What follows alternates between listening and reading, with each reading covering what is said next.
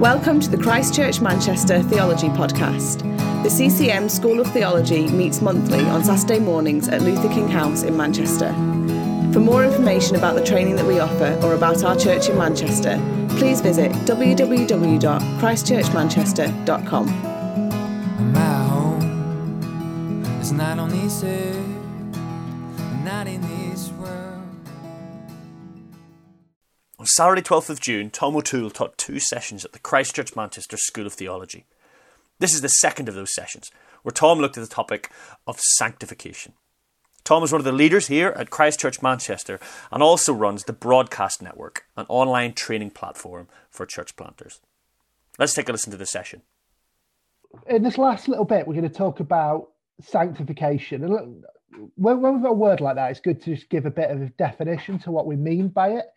And to do that, I've got a couple of quotes, which you will see on your handout as well. Um, Wayne Grudem says, Sanctification is a progressive work of God and man that makes us more and more free from sin and like Christ in our actual lives. So that's what we're talking about. And in your groups, you've started a conversation about what's changed in your life while you've been a Christian.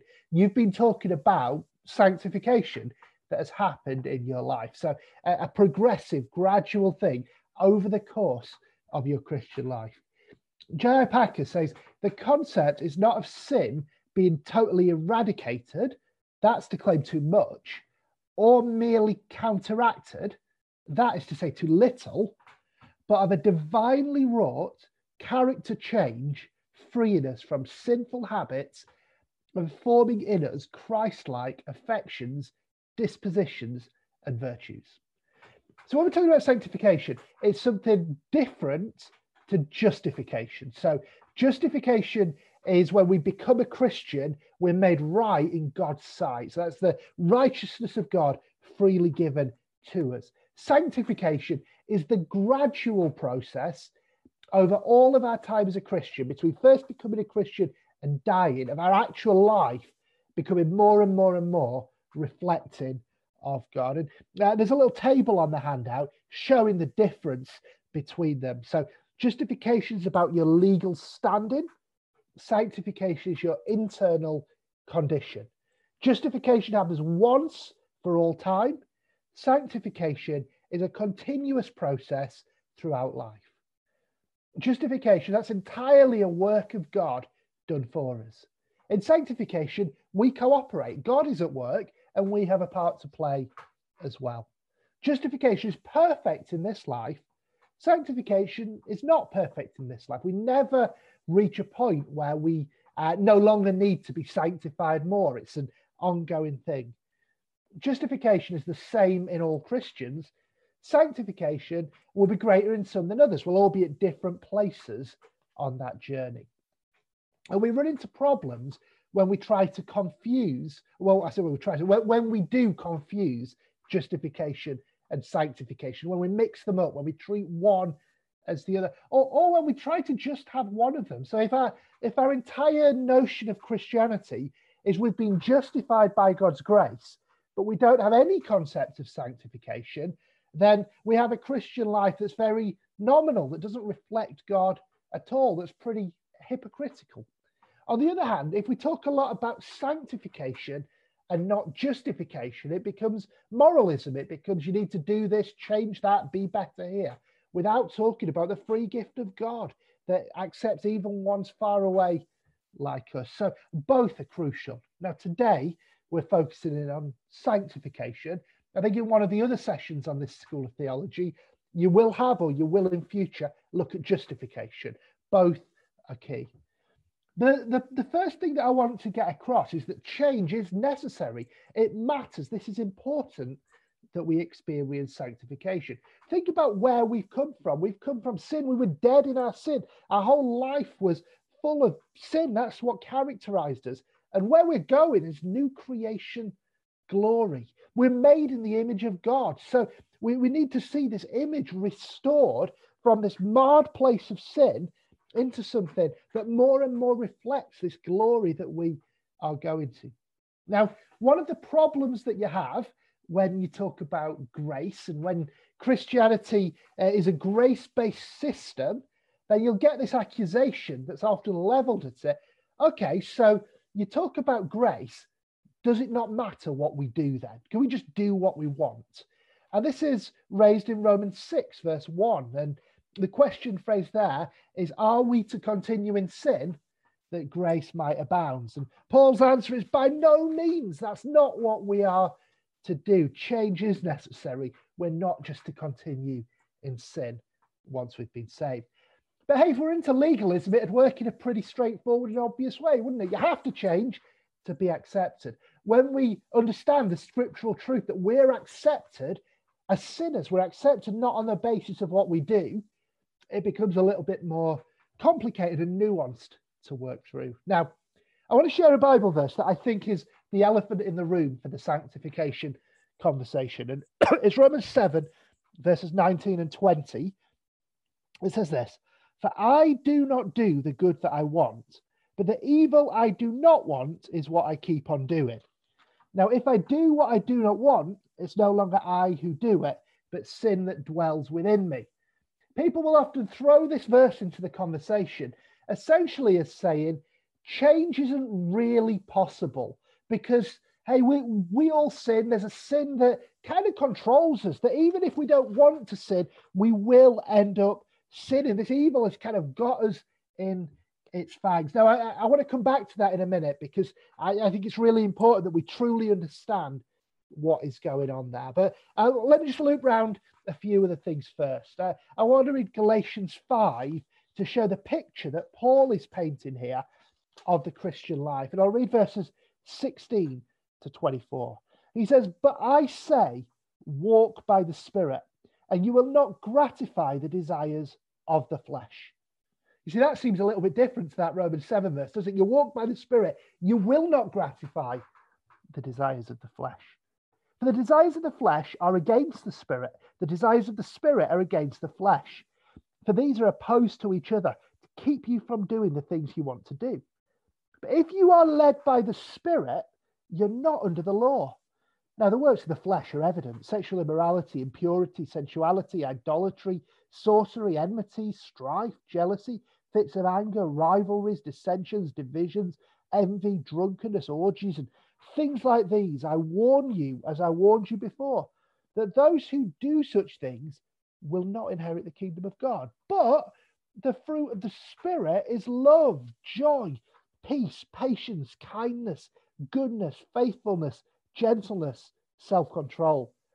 Against such things, there is no law. And those who belong to Christ Jesus have crucified the flesh with its passions and desires. You see the picture there of change. It's possible. The Holy Spirit living in you will produce fruit. Things will change in your life. If you belong to Christ Jesus, you've crucified the flesh. This is what Paul Tripp says. He says, change is possible. You can stand amid the harshest realities of sin and have hope that will never disappoint you. That marriage can change. That teenager can change. That church can change. Friendship can change. That bitterness can be put to death. That compulsion can be broken. That fear can be defeated. That stony heart can be made soft. And sweet words can come from a once acid tongue. Loving service can come from a person who once was totally self absorbed. People can have power without being corrupt. Homes can be places of safety, love, and healing. Change is possible because the King has come. He's absolutely right. Let me just walk you through Romans uh, chapter 6 to 8, because I think this will really help us see what's going on here. In Romans 6, verse 6, Paul tells us that we are no longer slaves to sin. That's really important. Before we knew Jesus, we were slaves to sin. Sin dominated. We couldn't choose to not sin. It was our master. And that was what, what consumed us. We, we were in sin. We were its slaves. Paul says that's no longer the case if you're following Jesus. Verse 7, he says, For one who has died has been set free from sin. Now, if we've died with Christ, we believe we will also live with him. So it was a slave master. Now we have been set free. We've been liberated from it as something that had mastery over us. That's the truth that Paul is sharing there. And then it's important the way we think about ourselves in verse 9. We know that Christ, being raised from the dead, will never die again. Death no longer has dominion over him. For the death he died, he died to sin once for all. But the life he lives, he lives to God. So you also must consider yourselves dead to sin and alive to God in Christ Jesus. It's the way you think of yourself. Do you think of yourself as dead to sin, or do you think of yourself as alive to sin? Even the language that we use is pretty important with this. I hear lots of Christians talk about themselves as a sinner. Now, I don't like that language being applied to a Christian. Firstly, it isn't applied to Christians anywhere in the New Testament. It's a status word, it's an identity word. The word used of Christians is saint. I wouldn't consider myself as someone uh, whose sinner is the label that's appropriate to be over me. Now, I'm not saying I don't sometimes stumble and sin. That's not the claim I'm making. But as an identity, no. God's given me a new identity. I'm dead to that identity of sinner. I'm alive to the identity of saint in Christ Jesus. And we have a part to play in verses 12 and 13. It tells us what to do. Let not sin, therefore, reign in your mortal body to make you obey its passions. That's what it was like before. That was when we're a slave to sin, isn't it? We let sin reign. He said, don't let it reign anymore. Do not present your members to sin as instruments for unrighteousness, but present yourselves to God as those who've been brought from death to life, and your members to God as instruments for righteousness. And here's the summary of, the, summary of the argument in verse 14 Sin will have no dominion over you, since you're not under law, under grace. When you're under grace, sin doesn't have that dominion over you anymore. And in Romans, Paul sees there are three different ways you can live your life. You can live by the flesh, which is you just go along with whatever your natural desires are and you indulge them. You can live according to the law, so you're following this kind of strict religious code, as though by that you'll have the righteousness of God or you can live by the Spirit, where uh, the Holy Spirit is in you and guiding your, your steps in life. So that's Romans 6, and that's what flows in to Romans 7. I want to see what we make of Romans 7, and I want to give you uh, a more extended time in the breakout rooms on this one. So if you go in the breakout rooms until half past, uh, they'll give you 12 minutes. What I want you to do is read through Romans chapter 7 verses 7 to 24. And I want you to pick out a set of words wherever you see them.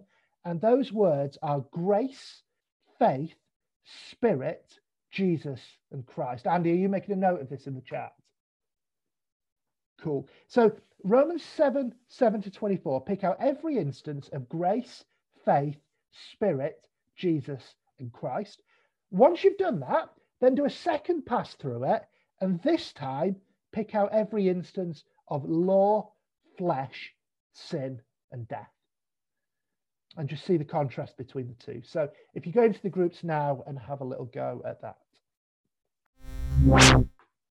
Here we are. I wonder if you found that an interesting little exercise to do. I found it quite mind blowing when I when I noticed that that those words that are just peppered throughout the book of Romans, the whole theme of Romans, faith, grace, Spirit, Jesus, and Christ, they're just not occurring in, in this section at all. And the whole flavor of the book changes and becomes about law and flesh and sin and death. And what this made, what this helped me to understand is that this life that Paul is describing here in chapter seven, it's not the life of grace, it's not the life of faith, it is the life under the law, which sin and death characters. And Paul, before he became a Christian, he was the ultimate example of somebody trying to live under the law for righteousness. And here he's describing, I believe, life from that perspective. The law cannot save him, the law cannot produce a righteousness in him. I do not do the good I want. The evil I do not want is what I keep on doing. Now, if I do what I do not want, it's no longer I who do it, but sin that dwells within me. This is Paul under the law. But he, he asked the question then, because this, this war inside him, this inability to do right, leads him in verse 24 to say, Wretched man that I am, who will deliver me from this body of death? He said, This is a problem And I've got a question who's going to help me out of this? Who's going to be the solution to this? And the answer, verse 25 thanks be to God through Christ Jesus our Lord. And that's what I was then in chapter 8. He starts to unpack this new life because of what Jesus has done, that Christ has produced something that the law was utterly incapable of doing. There is therefore now no condemnation for those who are in Christ Jesus. For the law of the Spirit of life has set you free in Christ Jesus from the law of sin and death. God has done what the law, weakened by the flesh, could not do by sending his own son in the likeness of sinful flesh and forcing. He condemned sin in the flesh in order that the righteous requirement of the law might be fulfilled in us who walk not according to the flesh but according to the spirit. Do you see? In Christ, God has done something that the law could not do. By the spirit, there's a new law of life in us, and we walk according to that way. Sanctification can happen. In fact, I started by saying that change is possible. I think it's much more accurate to say change is inevitable. If you're following Christ and you've got the Holy Spirit dwelling in you, you will change. He will make a difference in your life. Let's talk about how change happens then in our lives. There are three types of sanctification. We can use the word in different ways. So, firstly, there's positional sanctification. So, this is in the past tense, it's something we've been set apart for God, it's happened in the past. There's progressive sanctification. So, that's the present tense. That's mainly what we've been talking about today the ongoing process of becoming more and more holy in our lives. And then there's perfect sanctification. And this is something that will happen in the future. And on the day of Christ's return, we will be perfectly made like him. And in fact, if you look up um, 1 John chapter 3, verses 2 and 3, you see all three of these happening side by side. So, beloved, we are God's children now. So that's a positional thing. We've been made God's children. And what we will be has not yet appeared, but we know that when he appears, we shall be like him because we shall see him as he is. That's the future sanctification that will happen. And everyone who thus hopes in him purifies himself as he is pure. That's the ongoing, progressive sanctification. Now, the positional and the perfect, the first and third types, are entirely on God. But the second one, the progressive sanctification, that's cooperative. We have a part to play, and so does God. Now, the battleground for it is in our actions, our words, our thoughts, our internal narrative, our feelings, our, our desires, our identity, everything about us is being worked through in sanctification. Let's think a bit more practically how it happens. Now, think about Jesus' disciples and the story that they go on over three years. Do you think that just before Jesus died, when you look at what the disciples were doing, do you think they were more sanctified than they were when they started? It's not that obvious from the story, is it? By the end, they're still blundering, they're still making mistakes. If anything, they're saying more stupid things later on than they did at the start. Uh, and yet, sanctification had been happening, something deep within, a work was happening in them. And these issues were arising along the way. I think sometimes when we see issues in people, we're too quick to dismiss it and say, hey, nothing's happening in their life because they're still doing this or that or the other. But we shouldn't underestimate the work of God under the surface and the change that's been brought about. But with Jesus and the disciples, I noticed three things that were helping them grow. Firstly, proximity. Secondly, learning. And thirdly, opportunity. So let's talk about each of them. Proximity, first of all. It says when Jesus called them, he appointed 12 whom he named apostles, so that they might be with him and he might send them out to preach. So the first thing he'd called them to, even before the sending them out there, was that they might be with him. They were spending time with Jesus. Think about all they saw up close. It's not just that they were in a classroom learning theory, they were on the road with Jesus as he was engaging with people, as he was teaching, as he was telling parables, uh, as he was doing miracles, as he was serving the poor. They were out there. They saw how he held himself. They saw what he did. They saw how he went about doing things. Sanctification isn't something that works at a distance. There needs to be proximity. Firstly, proximity to Jesus, drawing close to him. And secondly, proximity to one another. Think about in the New Testament, all the one another's love one another, serve one another. You know, things like this. As we're living out Christian life in community, true maturity is, is shown in the way we relate to each other. So, proximity to each other. Secondly, the disciples, they had opportunities for learning. So, they'd hear the teaching from Jesus, and then they had the behind the scenes extra stuff. They'd have Jesus unpacking more of what he meant, the opportunity to ask their questions. When they struggled with things like prayer, they could just go to Jesus and say, Teach us to pray. And he did. So much so that when the Jerusalem authorities heard their teaching, they were like, we don't get it. These are unlearned men. They're like, ah, they've been with Jesus, right? That makes sense of it all. So learning is important in sanctification. Now, I would commend each and every one of you because you're giving up your Saturday mornings to learn. You're, you're understanding more. That's a good thing to do. Learn in your church, listen to the teaching there in your community group, read good books, listen to good podcasts. If, if you're struggling for good content to learn more, ask one of your church leaders or uh, ask Andy. He's got some uh, good recommendations he could pass on to you.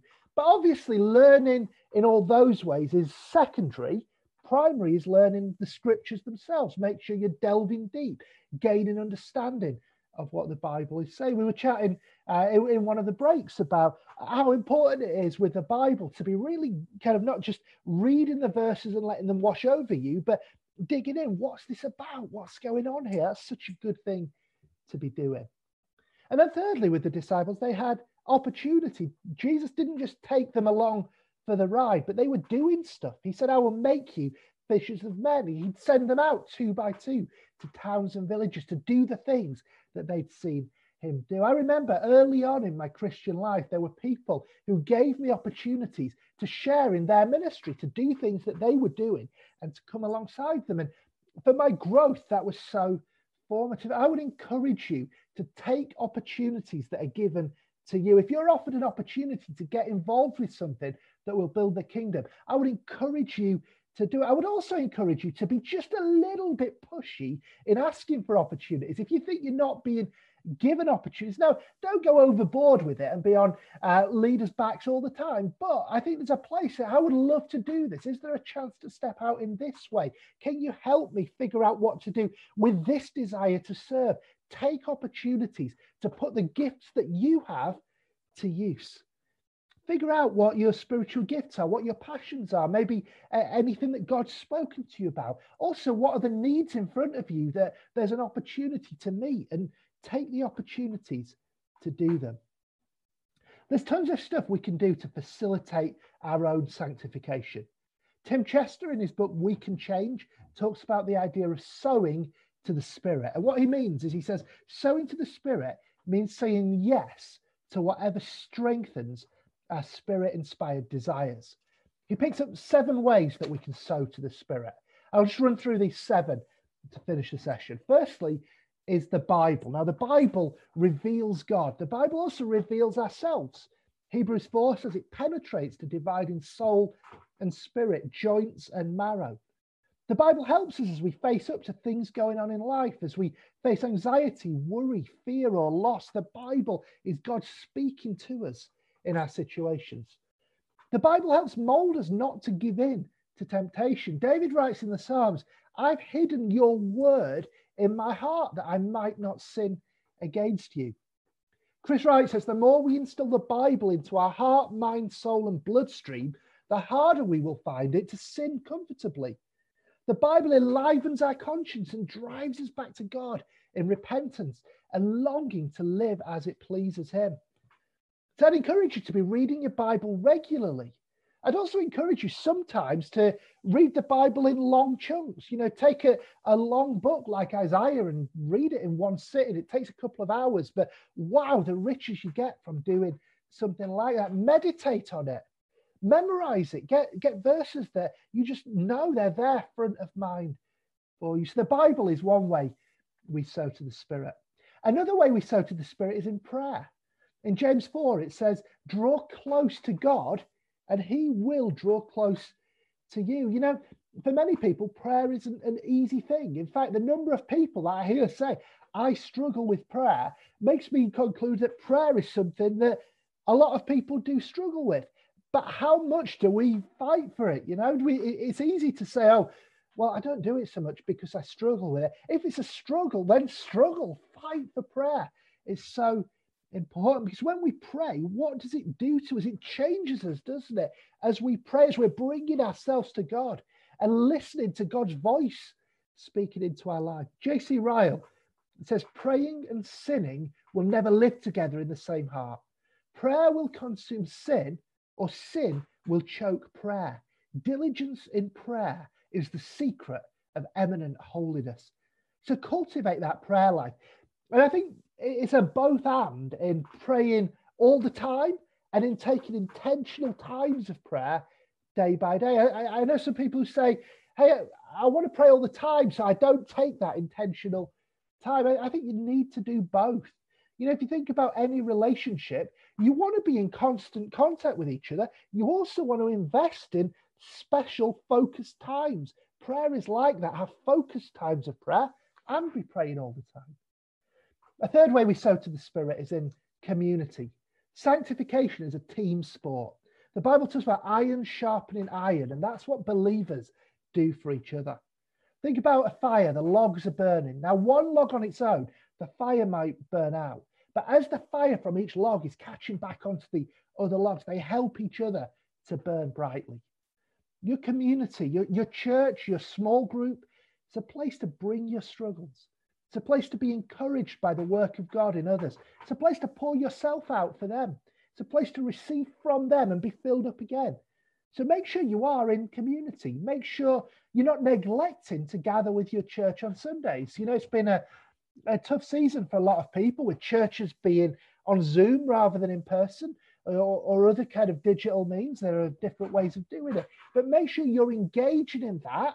Make sure as things open up and there are there are meetings. Make sure you're you're figuring out how to re-engage with that. Make sure your midweek groups make sure your friendships make sure you're investing in community. Christianity as a solo thing is never meant to be that way. Christ is building his people his community together. Another way we sow to the spirit is through worship through singing these songs of praise because this uh, this takes us right to the heart doesn't it? When we worship we're reminding ourselves God is bigger and better than anything that sin offers. It's not just an affirmation that God is good, it's an affirmation that He is better than the things consuming our hearts. Another one is service. Tim Chester says we often think of service as the fruit or sign of change, but it's also a means of grace that God can use to change us.